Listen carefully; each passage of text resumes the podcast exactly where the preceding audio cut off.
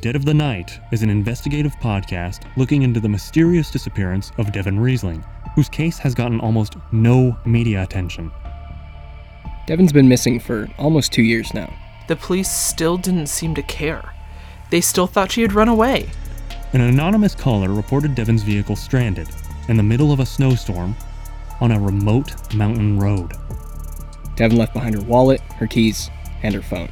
I knew she was never going to come back home again.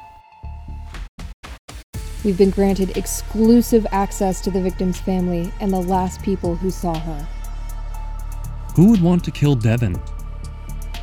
As a private investigator, I always turn my attention to the last person who saw the victim, so in this case, it was her boyfriend.